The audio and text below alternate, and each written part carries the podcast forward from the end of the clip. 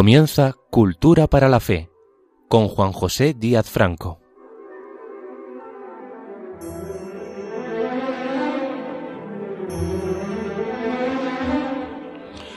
Bienvenidos, oyentes de Cultura para la Fe en Radio María. A todos, paz y bien. Como siempre, un recuerdo especial a quienes estén soportando algún quebranto en la salud del alma o del cuerpo. Todos somos bien amados del Señor, pero sufrir y hacerlo en Él y con Él constituye un valor añadido. Hemos hablado en las dos últimas ediciones de este su programa, Cultura para la Fe, de la paz de Cristo y de la paz del mundo. Abordamos hoy el tema de la paz de la Iglesia. La Iglesia manifiesta su inquebrantable disposición y fidelidad a Jesucristo y a su consigna de buscar y obtener la paz según la cual ha ido interpretando a lo largo de los siglos su mensaje de la última cena. La paz os dejo, mi paz os doy. Yo no os la doy como os la da el mundo. Dice Juan 14:27. El logro de esa paz de Dios está vinculado al cumplimiento de la ley al abandono de todo por Cristo y singularmente a la obediencia radical de su mandato, al cumplimiento de su voluntad divina y humana que San Juan recuerda en su Evangelio. Capítulo 15, versículo 17. Esto os mando, que os améis los unos a los otros. No son tantas las veces que Jesús urge tan taxativamente algo como sucede con este mandamiento suyo de que radicalicemos nuestro amor a los demás. Amar al prójimo como a nosotros mismos, amar al prójimo como Él nos ama, amar al prójimo como Él ama al Padre. El mensaje de Jesús, la enseñanza amorosa de su Evangelio en palabras y obras, el lenguaje directo en parábolas, se percibe, a lo largo del relato evangélico, más que como imposición, como invitación, recomendación, recuerdo o sugerencia. Es el gran sugeridor, el amoroso sugeridor de la verdad que es el mismo. Decía Ortega y Gasset en sus Meditaciones del Quijote, quien quiera enseñarnos una verdad, que no nos la diga, simplemente que aluda a ella con un breve gesto, gesto que inicie en el aire una ideal trayectoria, deslizándonos por la cual lleguemos nosotros mismos hasta los pies de la nueva verdad. Quien quiera enseñarnos una verdad, que nos sitúe de modo que la descubramos nosotros. Y así obra Jesús con nosotros. Nos inspira, nos ayuda, pero deja pendiente una parte del esfuerzo y el mérito para que participemos en él y lleguemos por nosotros mismos a algunos logros morales y a algunos estados anímicos necesarios para nuestro encuentro definitivo con él. Como logro moral y como estado anímico, Jesús nos insta muy destacadamente a la paz. Nos la ofrece y nos la desea, como ningún otro don quizá. Recuerden la primera aparición de Jesús a sus discípulos tras su resurrección. Lo cuentan San Juan, capítulo 20, 19 y, 20 y 26, San Marcos en el 16, 24 y San Lucas en el 24, 36. San Juan recoge en su Evangelio dos apariciones de Jesús tras su resurrección. Refiere así la primera. La tarde del primer día de la semana, estando cerradas las puertas del lugar donde se hallaban los discípulos por temor a los judíos, dice el texto latino proptermetum judeorum, así de rotundo, pues por ese temor a los judíos estaban encerrados. Vino Jesús y puesto en medio de ellos les dijo, la paz sea con vosotros. La segunda aparición dice así, Pasados ocho días, de nuevo reunidos los discípulos y cerradas las puertas, puesto en medio de ellos, les dijo, La paz sea con vosotros. Los dos textos son idénticos y en ambos el saludo elegido por el Señor es el mismo, La paz sea con vosotros. Esta reiteración del Señor sobre la paz ha sido fielmente recogida por la Iglesia y permanece como expresión y como idea fuerza en el discurso intelectual y moral de la jerarquía, con manifestación especial en el contenido y en las rúbricas litúrgicas del sacramento de la Eucaristía. En la actual forma de la misa recitamos una serie de textos y prácticas englobadas en lo que llamamos preparación para la comunión. La paz se convierte en la gran idea directriz de la comunión. En el Padre Nuestro decimos, perdónanos nuestras deudas, así como nosotros perdonamos a nuestros deudores. Y enseguida pensamos que hemos tomado buena nota de las palabras del Señor. Si al ir a ofrecer tu don sobre el altar te acuerdas de que tu hermano tiene algo contra ti, deja al momento tu don sobre el altar y corre primero a reconciliarte con tu hermano. Luego ven y ofrece tu don. Así leemos en Mateo capítulo 5 versículos 24 y siguientes. Restablecida la paz entre hermano y hermano, contamos ya con la paz social, que brota de lo hondo del corazón humano. Esta paz social nos hace capaces de recibir la paz eucarística. Pero a la vez nos damos cuenta de que de ese banquete eucarístico de paz fluye la fuerza para realizar la paz. Después del Padre Nuestro, el oficiante del sacramento de la Eucaristía recita Danos propicio la paz en nuestros días y haz que nos veamos libres de toda perturbación.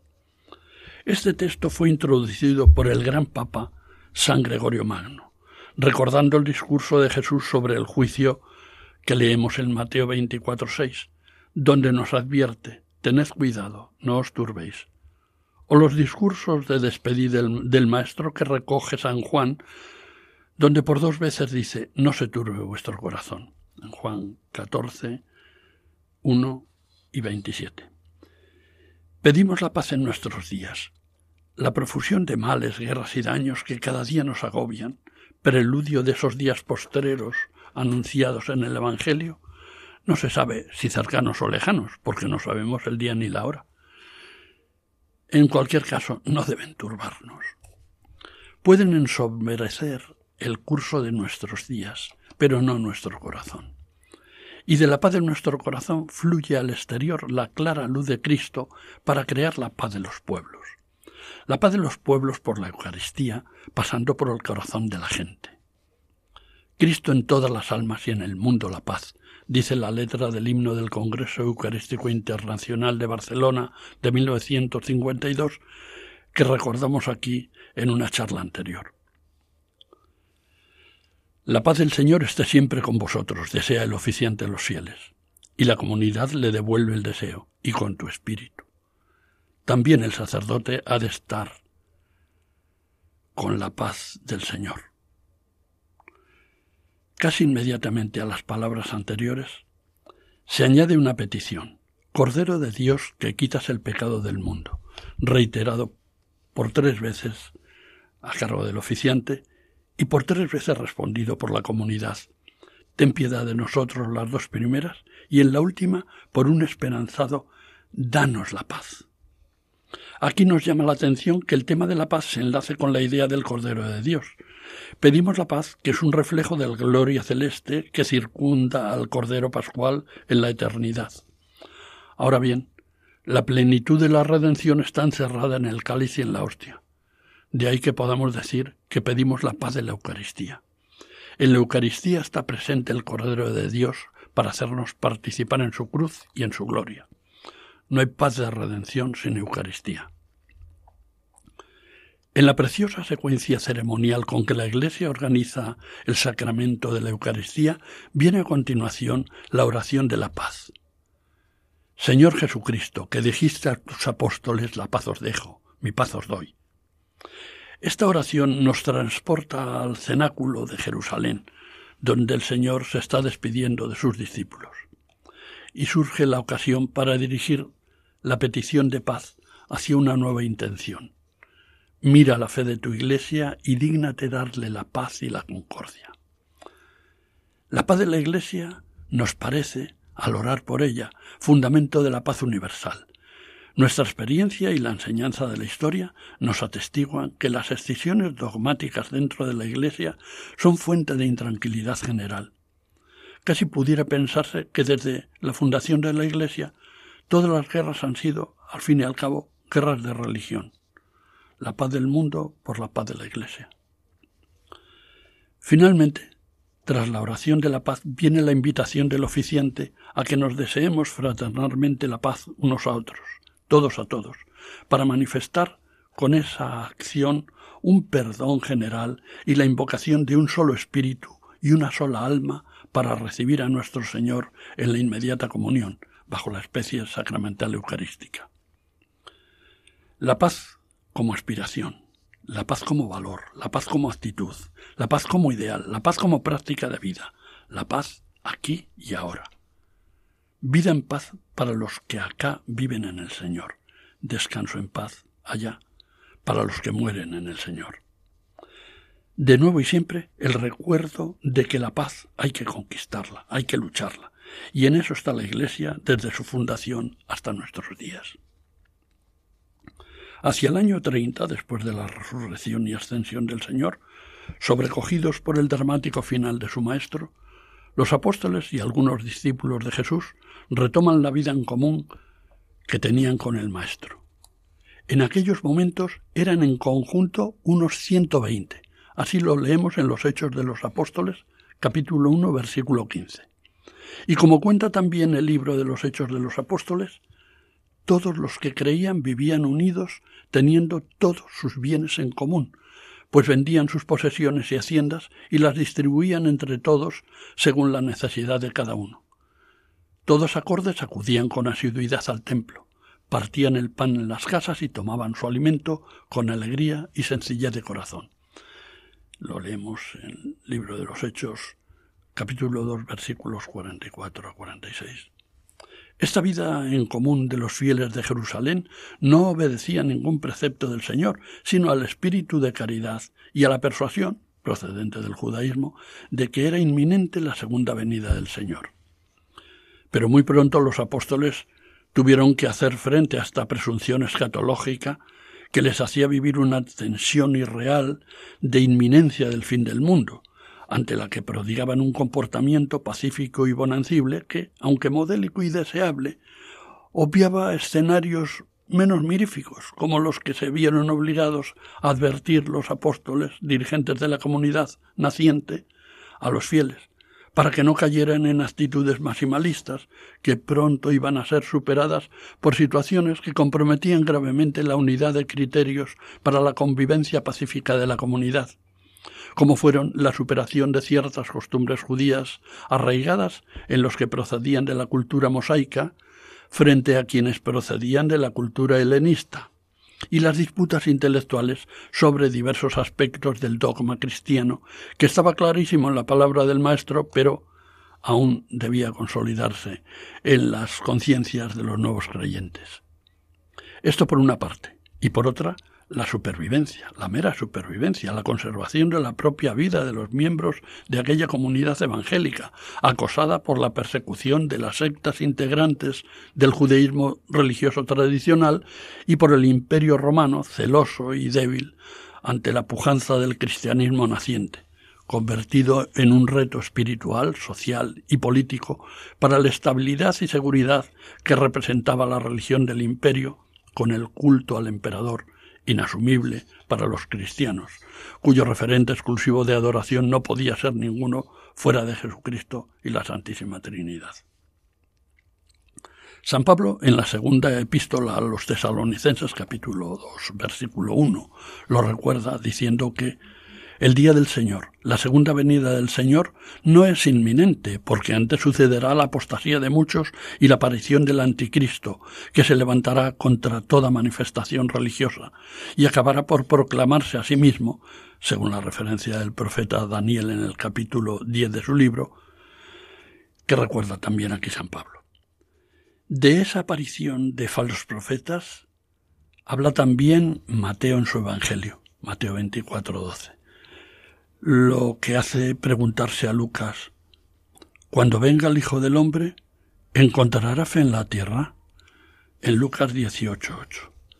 Así que la paz de la Iglesia se ve turbada durante los primeros pasos históricos de la naciente comunidad cristiana por las diferencias rituales, doctrinales o teológicas, algunas resueltas en paz, otras cristalizadas en apostasías heréticas y redentas y se ve también turbada, o más bien sangrientamente alterada, por las persecuciones de los de su propia raza, torticeramente asociadas a las propiciadas por los dominadores romanos. En el incidente de Antioquía, pocos años después de la resurrección de Jesús, según relata el libro de los Hechos de los Apóstoles en su capítulo 14, los apóstoles Pablo y Bernabé se encontraron con un doble frente. Por un lado, judíos de las sinagogas locales, hostiles al reconocimiento de Jesús como Mesías, consiguieron que San Pablo estuviera a punto de morir apedreado por una turba de gentiles y judíos antioquenos instigada por ellos. Pero, por otra parte, recuerda también el libro de los Hechos en su capítulo 15 que algunos fariseos venidos de Jerusalén que habían creído en el mensaje evangélico enseñaban que si los que accedían a la nueva fe no se sometían al antiguo ritual de la circuncisión, eh, circuncisión según la ley de Moisés, no se salvarían. Con esto se produjo una agitación y disputa no pequeña, levantándose San Pablo y Bernabé contra ellos. Al cabo de el tiempo determinaron que la situación no podía seguir así y entonces subieron Pablo y Bernabé a Jerusalén, acompañados de algunos otros de aquellos, a los apóstoles y presbíteros de Jerusalén para consultarles sobre esto. Lo cuenta el libro de los Hechos 15.2. Este capítulo de la historia de la Iglesia que comienza en Antioquía es de sumo interés para el desarrollo ecuménico. Una anécdota de la predicación de Pablo es que en Antioquía comenzaron los discípulos a llamarse cristianos. El libro de los Hechos 11:26. Como ya habían preconizado los profetas, los llamados gentiles, gentes no judías, y no sólo los pertenecientes al pueblo de Israel, se incorporarían también a la nueva fe. Sin embargo, los judíos convertidos al Evangelio y bautizados en la fe de Cristo continuaban viviendo conforme a muchos de los requisitos de la ley mosaica, no derogada, sino perfeccionada por el Señor, de cuyas normas piadosas había participado él mismo en su vida pública. Leemos en Mateo 5:17. No penséis que he venido a abolir la ley o los profetas, no he venido a abolirla, sino a consumarla.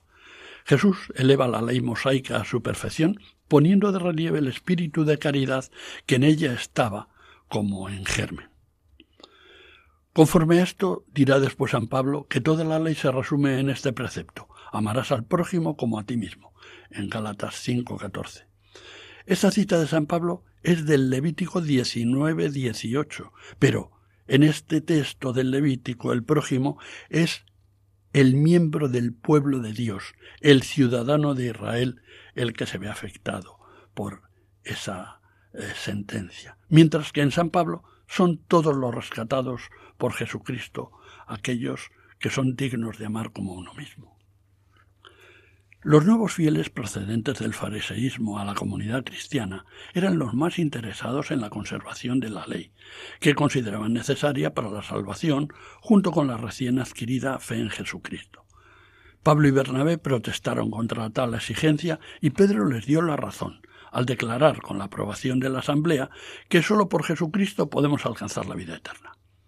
Pero por fomentar la unión y la paz entre los fieles y entre las iglesias locales que se iban constituyendo, en las que había judíos conversos y nuevos miembros procedentes del paganismo, se aceptó la propuesta de Santiago, no el patrón de España, sino el llamado el menor, jefe de la iglesia de Jerusalén y emparentado con el mismísimo Jesús. Una propuesta de compromiso para quedar bien con todos, recomendando a los no judíos que se abstuvieran de las carnes contaminadas, de los ídolos, de la fornicación, del ahogado y de la sangre. Así se lee en el libro de los Hechos 15-20. También Pablo, en su epístola a los romanos, apostilla este compromiso cuando dice Si por tu comida tu hermano se entristece, ya no andas en caridad. Mira que por tu comida no seas ocasión de que se pierda aquel por quien Cristo murió. Porque el reino de Dios no es comida ni bebida, sino justicia y paz y gozo en el Espíritu Santo. Pues el que en esto sirve a Cristo es grato a Dios y aplaudido de los hombres. Por tanto, trabajemos por la paz y por nuestra mutua edificación. Siempre la paz por bandera en las actitudes de amor a los demás. La reunión en Jerusalén que hemos comentado se produjo en el año 49 o 50 de nuestra era y constituyó de derecho el primer concilio ecuménico de la Iglesia, pero de hecho el primer concilio ecuménico fue el de Nicea en el año 325, que condenó los errores de Arrio.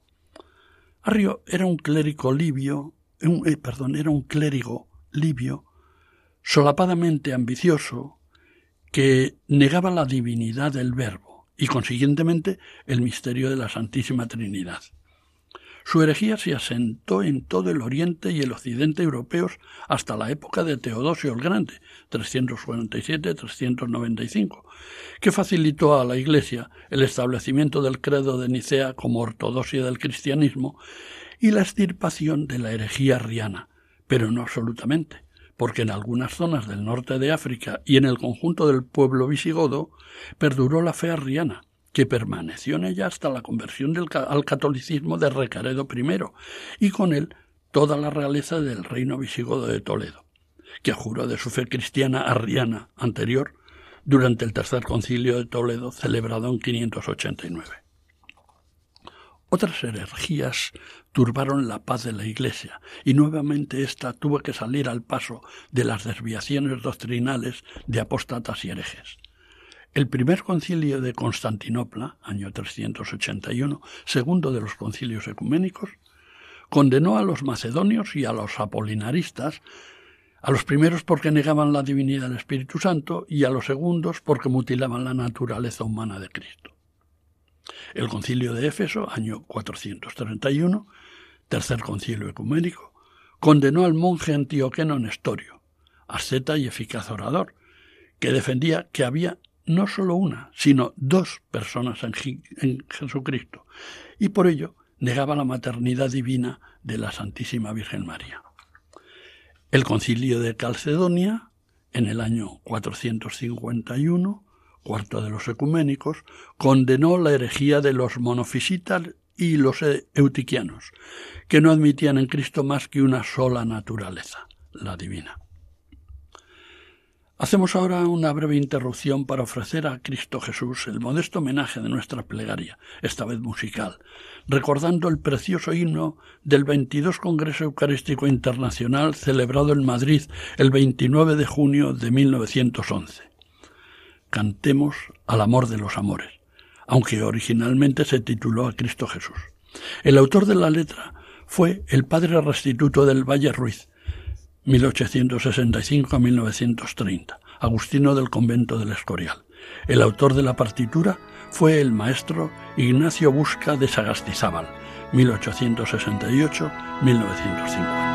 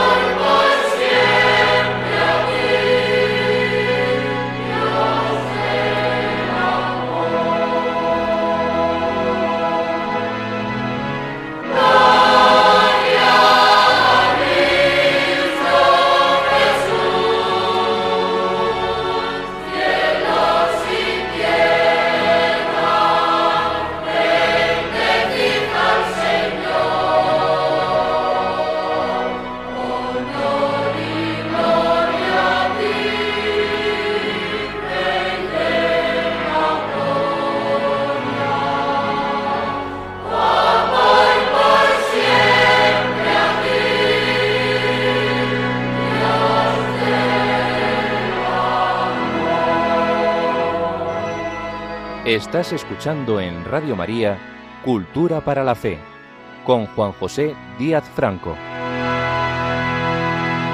Reanudamos nuestro tema de hoy sobre la fe de la Iglesia. Están en la sintonía de Radio María. Este es su programa Cultura para la Fe. El sexto concilio ecuménico fue el tercero de Constantinopla, año 680, que abordó el monotelismo y se pronunció contra él afirmando la existencia en Jesucristo de dos voluntades y dos operaciones, humana y divina, respecto a esa voluntad. El monotelismo afirmaba que no hay más que una operación de la voluntad en Jesucristo, mientras que los que mantenían la ortodoxia de la fe alegaban que una dualidad de naturaleza que no tiene más que una operación es una noción vacía de sentido. Al tiempo que condenas dogmáticas, otras veces ha sido la práctica del culto cristiano la que ha roto el estatus de paz en la Iglesia. Así sucedió en el segundo concilio de Nicea, año 787, séptimo de los ecuménicos, en el que se condenó la doctrina iconoclasta o de los rompeimágenes, alentada por motivos políticos que interesaban al gobierno bizantino, debilitado y presionado en sus fronteras por el enemigo musulmán, tan ajeno religiosamente al culto de las imágenes proscritas en sus mezquitas.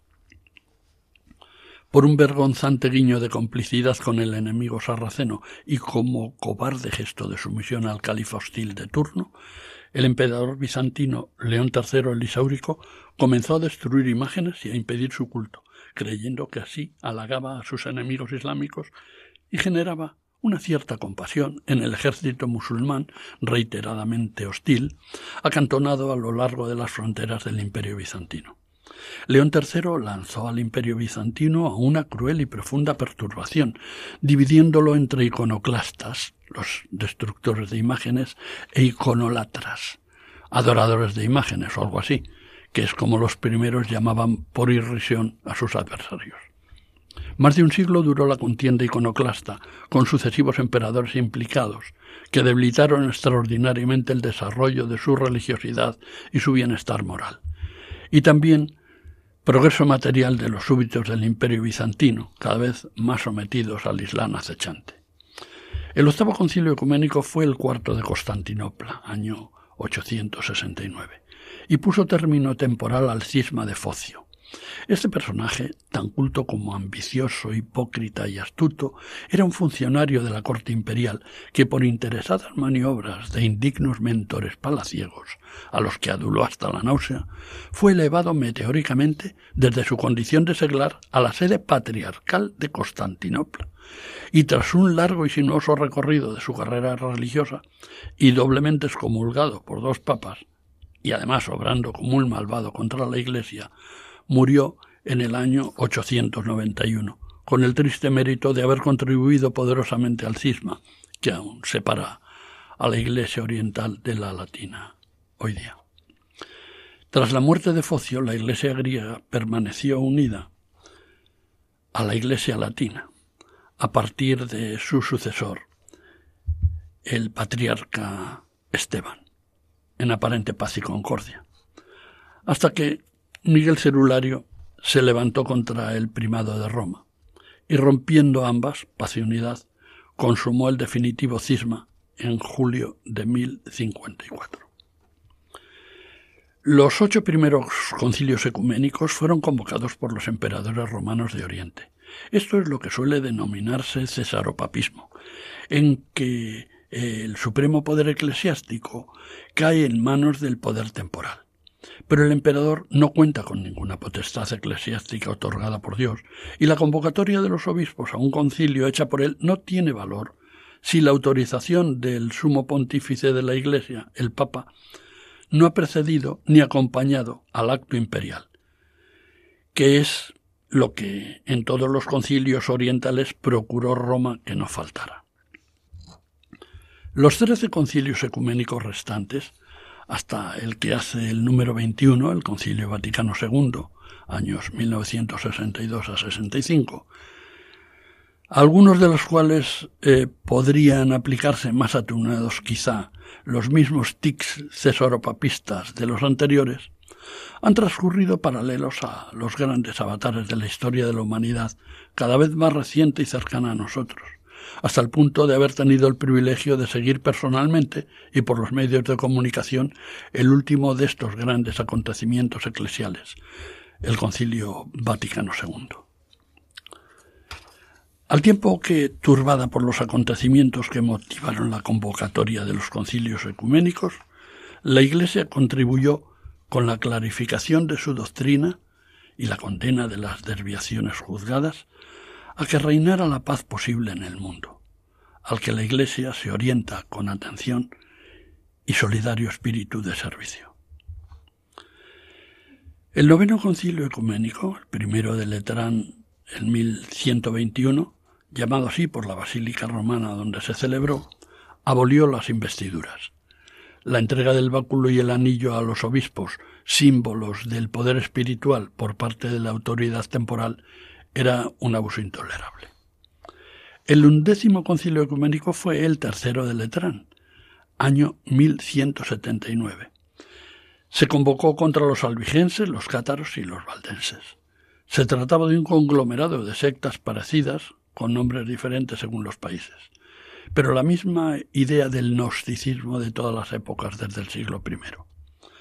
Ellos mismos se llamaban cátaros puros o albigenses por la ciudad francesa de Albi, su principal lugar de residencia, o valdenses por el rico comerciante francés Pedro Valdés, mecenas y guía reformista iluminado. El decimosexto concilio ecuménico se celebró en Constanza, años 1414 a 18, trató del cisma de Occidente y condenó a los heresiarcas Juan Wycliffe, que era inglés, y Juan Hus, que era de Bohemia.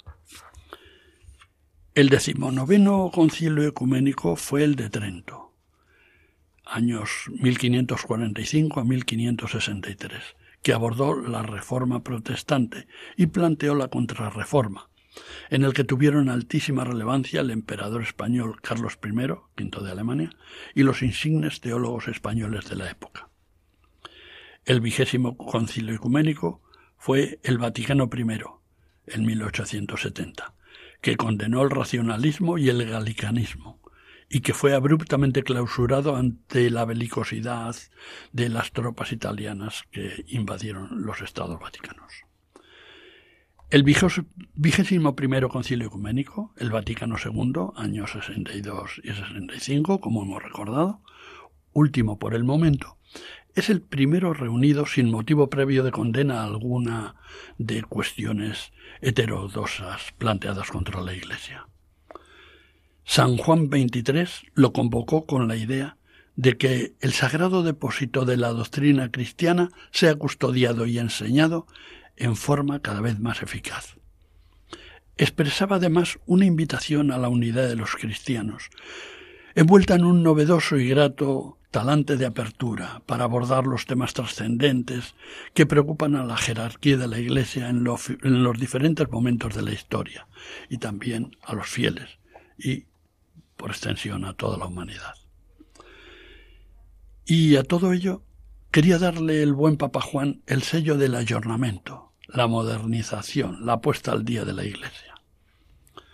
Los padres conciliares abordaron en duras sesiones a lo largo de los tres años que duró el concilio temas trascendentes para la fe católica, luego recogidos en cuatro absolutamente importantes constituciones, dos de ellas dogmáticas, una sobre la Iglesia y otra sobre la Sagrada Revelación, y las otras dos, una sobre la Sagrada Liturgia y la otra de carácter pastoral sobre la Iglesia en el mundo actual.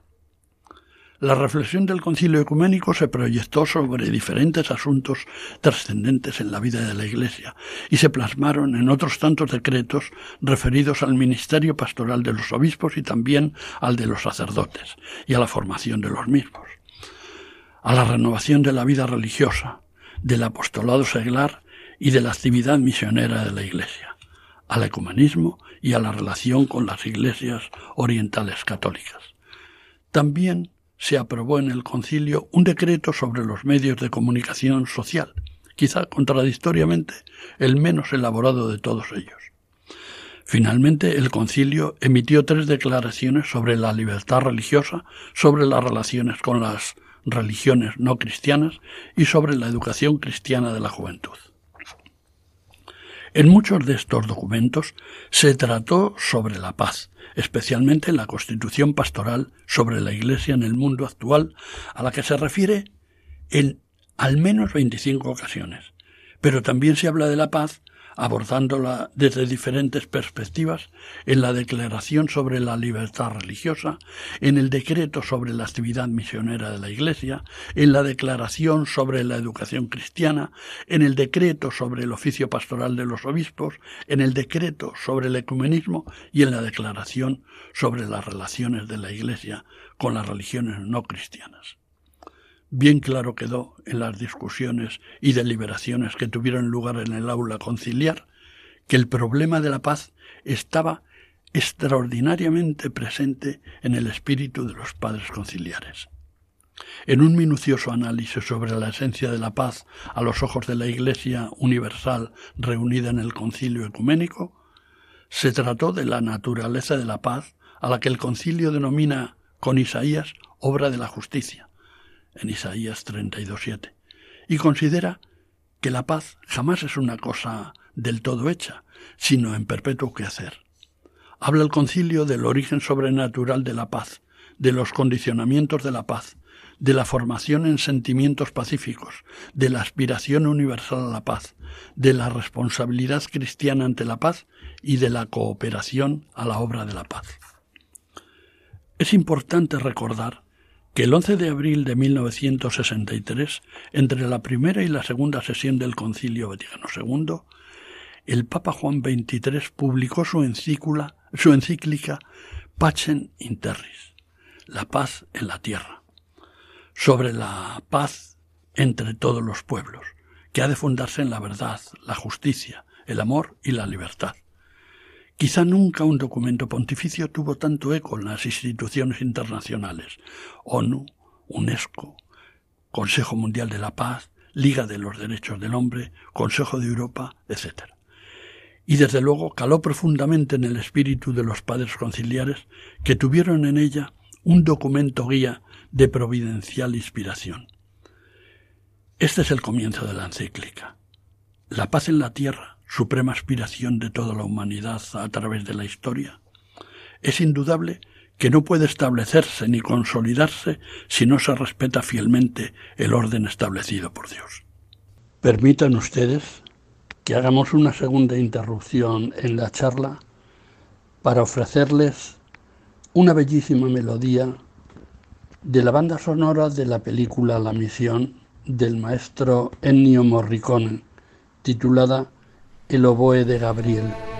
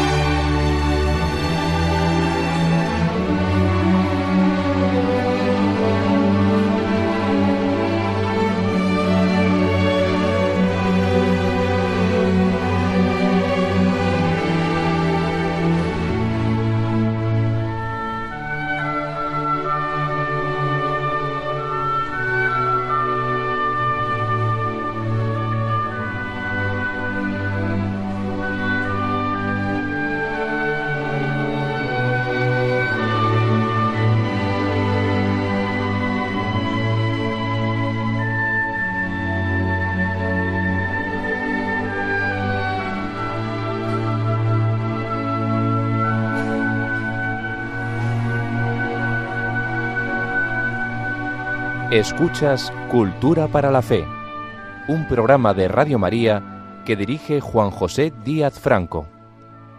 Puedes enviarnos tus comentarios al correo cultura para la fe radiomaria.es.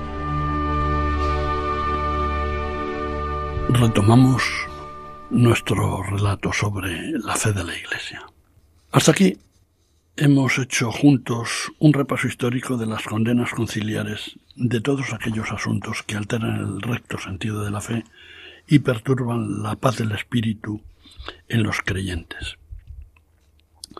Pero debemos retomar desde los primeros momentos del cristianismo algo que compromete más radicalmente aún la paz de la Iglesia, como fueron y aún son las persecuciones. Los cabecillas judíos ortodoxos, mayoritariamente integrados en los dos partidos políticos religiosos más presentes en el relato evangélico, que eran los fariseos y los saduceos, contemporáneos de la época de los primeros tiempos de la Iglesia, ejercieron directamente una inusitada violencia sobre Jesús y sus discípulos, hasta donde su triste condición de sometidos a los romanos les permitía, recurriendo vilmente a sus dominadores, a quienes halagaban sus bajas pasiones y su brutalidad para que la ejercieran en nombre del pueblo judío cuando había causas de muerte. Así lo hicieron con Jesús y así hicieron también con el diácono Esteban, el primer mártir por la fe de Cristo. Ya vimos al principio de esta charla que los apóstoles estaban encerrados permanentemente en el cenáculo proptermetum judeorum, por miedo a los judíos hasta que recibieron el Espíritu Santo, en cuyo momento se enfrentaron a todos sus intolerantes paisanos, especialmente a los prepotentes miembros del Sanedrín, que regía los destinos espirituales del pueblo judío. Intimidados y azotados, no les daban tregua, no les dejaban en paz, pero ellos estaban contentos de proclamar a Cristo. Un poco más adelante, hacia el año 44, Cuenta el libro de los Hechos de los Apóstoles en el capítulo 12, versículos 1-3, que el rey Herodes Agripa se apoderó de algunos de la iglesia para atormentarlos. Dio muerte a Santiago, hermano de Juan, por la espada. Viendo que esto era grato a los judíos, llegó a prender también a Pedro. Santiago fue el primer apóstol martirizado, y Pedro no lo fue, porque un ángel del Señor le liberó oportunamente. Este era el ambiente en que se movía la primera comunidad cristiana. No había paz, no había tregua en el acoso para los que proclamaban a Cristo y su nueva religión. Posteriormente esta persecución se amplía al resto del imperio y los propios romanos toman el protagonismo de verdugos. La persecución a los cristianos en el imperio romano se produjo de forma intermitente durante un periodo de más de dos siglos, entre el gran incendio de Roma en el año 64 bajo Nerón y la gran persecución de Diocleciano en el 303. Eh, como fue llamada esta persecución, gran persecución, con un muy justo título, porque fue la más grave y la más eh, eh, cruenta de todas ellas. Así que eh, justo título a esta última y más cruel de las persecuciones sufridas por el cristianismo.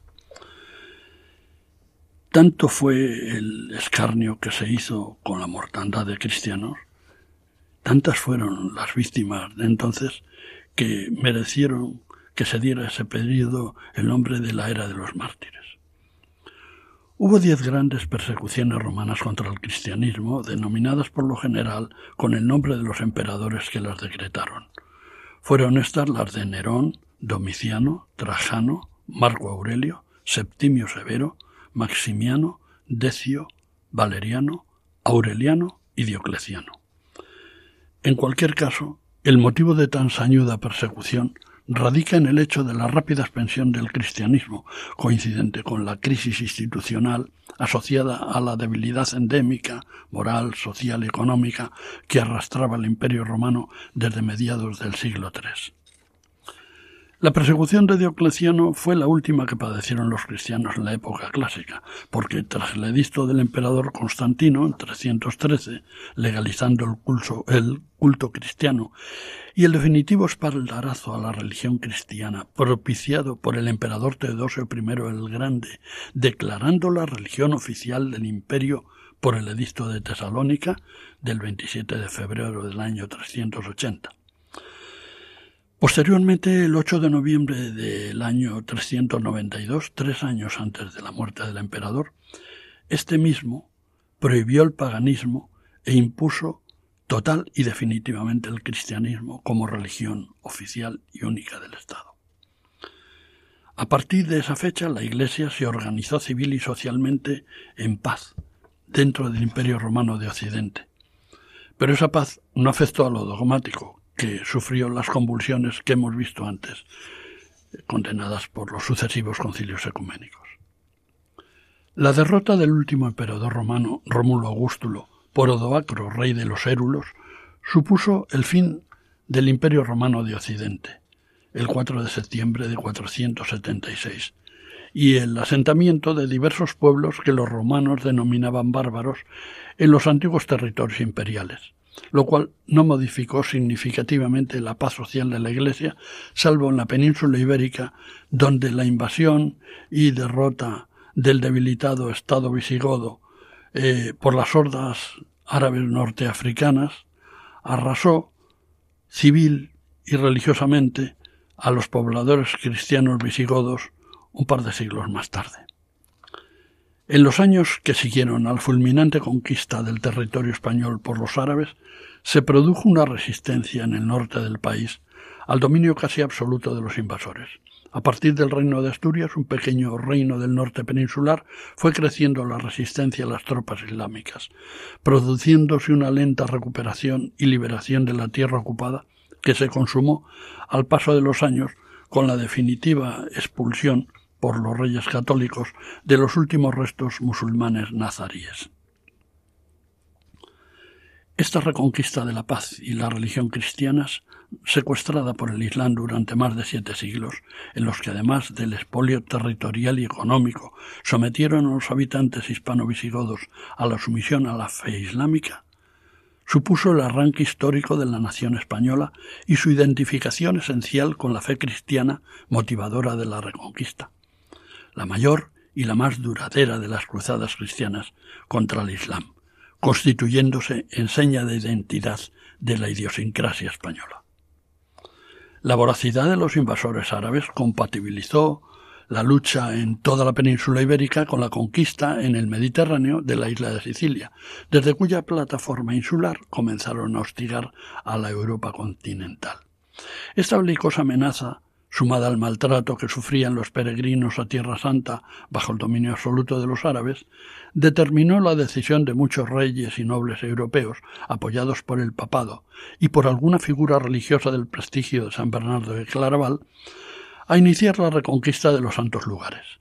Fue el comienzo de la noble empresa de las cruzadas, que a partir del año 1096, fecha de la primera de ellas, lucharon durante dos siglos tratando de establecer un reino cristiano con sede en Jerusalén, en la tierra en que Jesús vivió y predicó su doctrina. Tras algunos éxitos iniciales, esta magna empresa fue perdiendo fuerza hasta su definitivo abandono. Por el contrario, el Islam expulsó a los cruzados de los territorios que lograron conquistar y siguió presionando sobre el ya amenazado imperio bizantino hasta la definitiva caída de Constantinopla en el año 1456, que supuso la desaparición del Imperio romano de Oriente. Este hecho causó un grave deterioro para la paz de la Iglesia, amparada hasta ese momento en el poder de los emperadores bizantinos.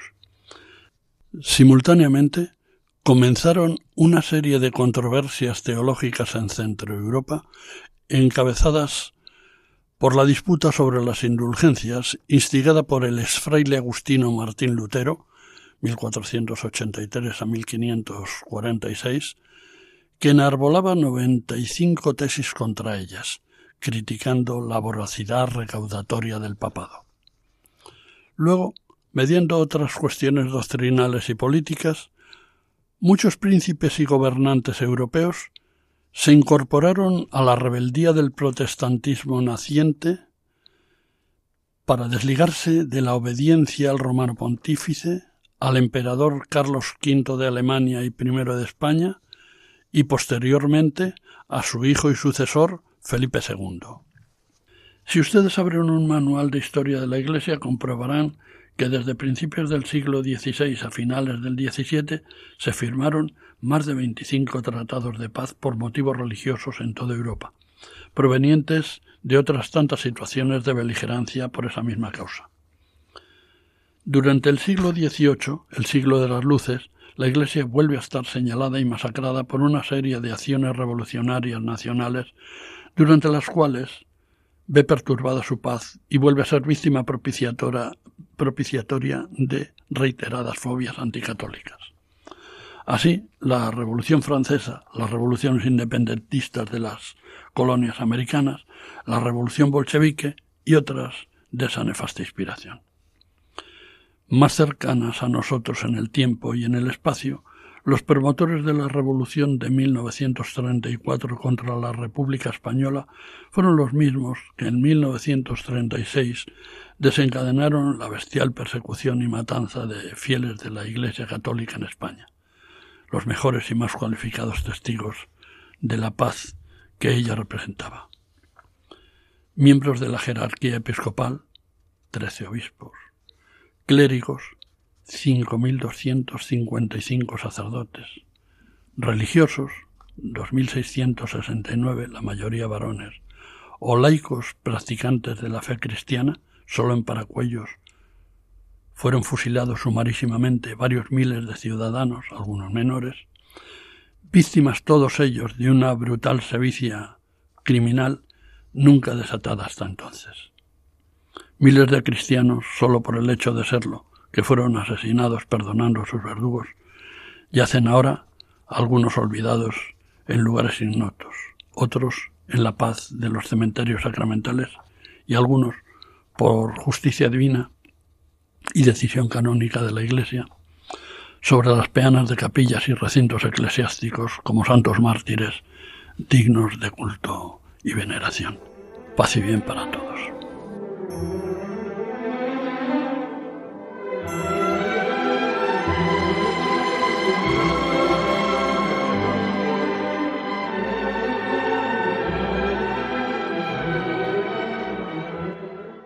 Acaban de escuchar Cultura para la Fe, un programa dirigido por Juan José Díaz Franco.